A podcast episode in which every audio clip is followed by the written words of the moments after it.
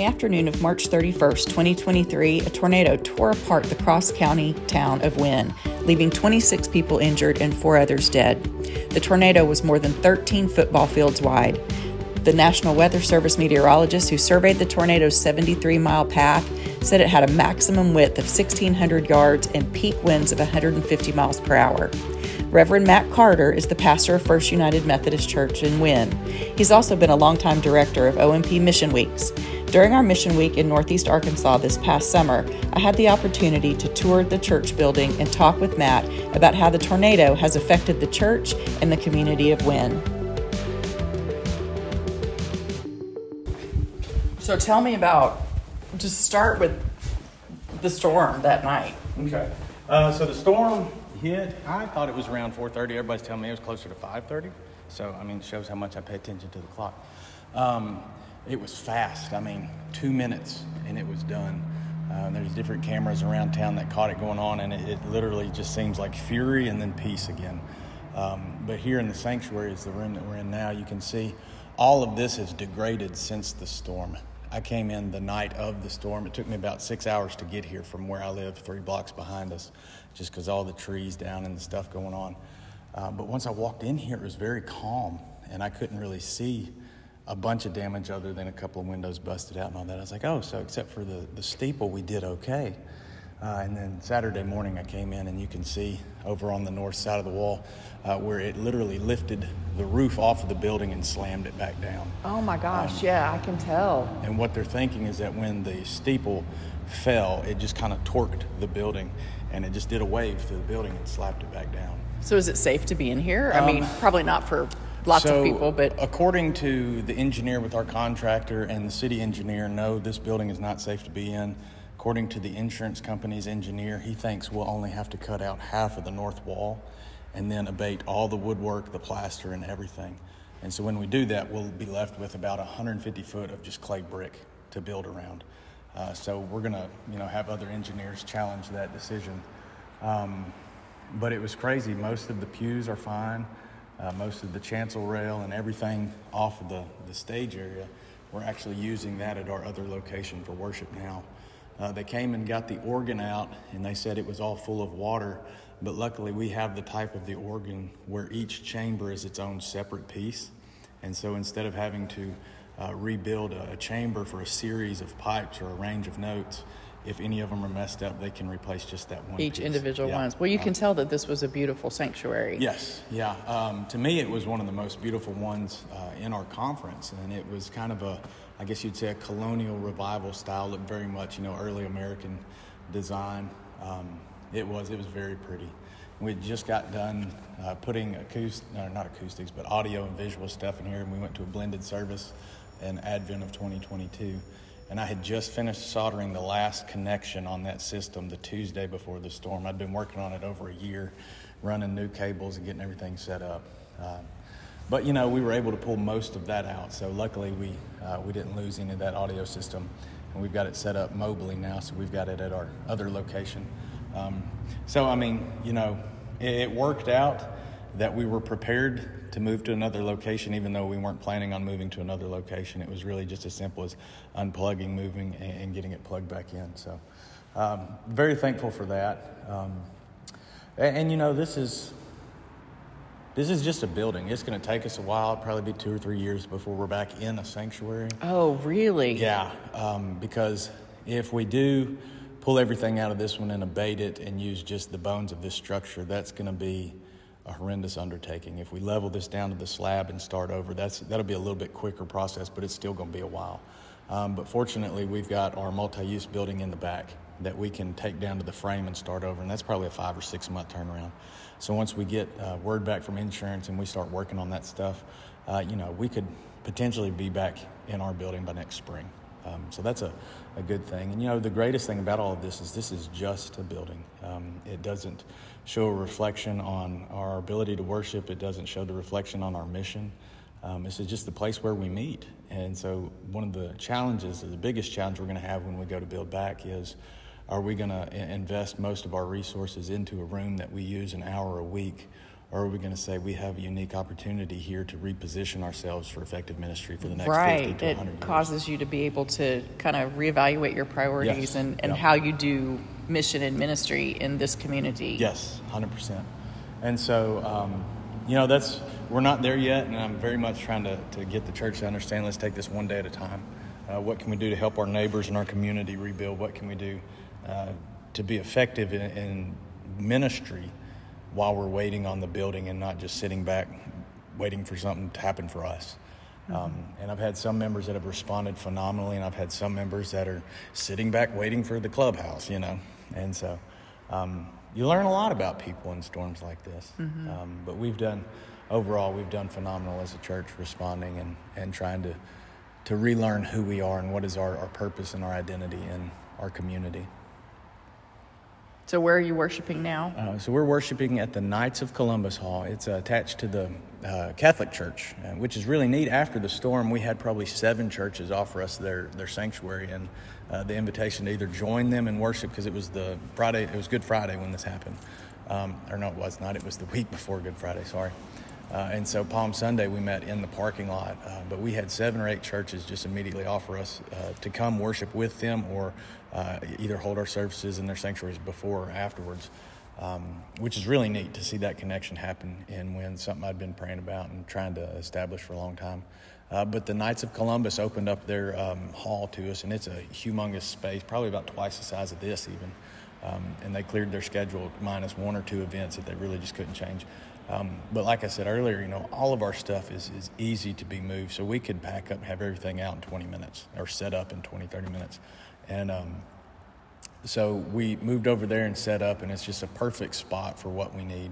Uh, Sunday school classes are having to learn, you know, to meet across the room from somebody, and so they can't be as loud and as boisterous as they as sometimes they- are. Yeah. Yeah. Um, but they're making it work. Some people are, are meeting in homes and places like that. Um, but then somebody in the community came by and paid our utilities for a year. Uh, the Knights of Columbus weren't even going to charge us to be there; it was just rent free, uh, and we were going to just, you know, give them something to cover utilities and the cost of us using the building. And somebody came by and, and paid it for a year and said, if they still need it after that, call me and I'll come back. Was it just an anonymous donor? Just an anonymous person. You have no idea who it was. no idea. And That's and He didn't want to be. He didn't want to be. Um, you know, he didn't want his name shared. So, yeah, it's it's great. And we've had several churches um, just step up and be like, "Hey, what can we do for y'all? What do y'all need?" You know, in the meantime. Um, so now we're just we're just really just waiting on insurance to uh, get us their numbers back so we can contest those or agree with those and then move forward from there. But I mean, as far as a church could be doing after something like this, I, I think we're doing great. So tell me about like you know Easter Sunday. What are you doing for Vacation Bible School? Uh, so Easter Sunday, we had uh, we had services at the Knights of Columbus Hall, um, and everybody came just like a, a normal Easter. We were just in a different location. Um, it went off without a hitch. Everybody enjoyed the fellowship. We had people that hadn't been to church in years, you know, and they said that this storm and seeing what happened to the church really helped them realize what they'd been uh, complacent about, and so they came back. And we Sort had of a reconnection point. yeah, yeah, and we had several, you know, people that said, you know, I, I had become too comfortable in life, and I need to realize that I need to give my relationship with Jesus a little bit more than I had. Uh, so that was neat to see that happen. Um, so Vacation Bible School this year, we're actually doing a one-day Bible school, and we're going to do it out at the state park. We're going to let parents drop their kids off in the morning, and they'll come pick them up around noon or so. Uh, and it's calling uh, calling it Fishers of Win. About Oh, the very importance clever. of living our faith out in our community. In our Yeah. community, very clever. Uh, and so we're uh, partnering with uh, First Presbyterian Church up on the hill uh, to make that happen. So it's going to be a, a neat opportunity and experience for our kids and our volunteers. So, Wynne has always been, uh, in the recent years, a location for Ozark Mission Project, uh, community builders to come in and stay. Um, tell us a little bit about how that had to pivot. Um, so, you know, initially after the storm, one of our uh, worries was where are we going to put students, and so we did some brainstorming, see if there were other locations here in town that we could house students. Um, you know, one of the other uh, Methodist churches here in town that we could house them. one of the things that we were running into is really just facilities, like shower facilities and, and ample space to do what we needed to do. Um, and Bailey and I, I, believe you were in on it, uh, connecting with Forest City First Methodist Church. And man, that church, they rose to the occasion. They opened their doors, they organized their volunteers, and I think they have gone above and beyond as far as ch- uh, host churches are involved in just making sure we've had everything that we've needed um, and have made, made getting ready for camp effortless but also on top of a two to three week turnaround of making that a reality. They've just made it so easy. Um, and it's been neat for their church members to see what OMP does. Right, because we're exposing a whole new yes. congregation to what yes. OMP is about. Yeah. The, uh, the staff have kind of been referring to this mission week as Win City. Win City, yeah. uh, it's definitely a partnership. And I mean, I feel, um, I feel loved by the people of First Methodist in Forest City. Um, and their pastor, Beth, has just, I mean, she's been phenomenal uh, in making things happen. And, and I tell her what we need or what, you know, way things have usually gone in the past.